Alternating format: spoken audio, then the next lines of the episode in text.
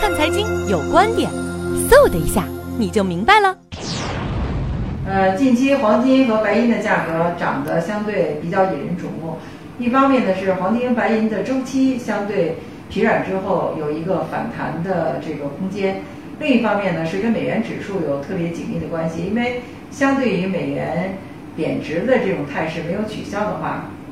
黄金和白银上涨的这个这个呃态势呢可能就会比较明显。最为重要的是整个市场的这种避险。或者恐慌心理比较大，所以也是导致黄金价格高涨非常重要的原因，进而也带动了白银价格的上行。但是它的趋势性，呃，可能并非是直线的上升，未来调整、回调、下跌的这种可能性还是很大。呃，目前市场大宗和资源价格的这种上涨，可能以石油为引领的这种趋势还是非常明显的。石油价格的高涨，可能带动了所有商品和资源价格的高涨，白银。是在其中的。相对于黄金作为避险的一种货币、保值的一种货币、外汇储备的这种功能，所以它上涨的空间跟人们对未来的风险防范和抵御风险的这种心态有非常重要的关系。黄金的这个周期相对于未来的上涨空间应该是可能的，因为相对于四年多的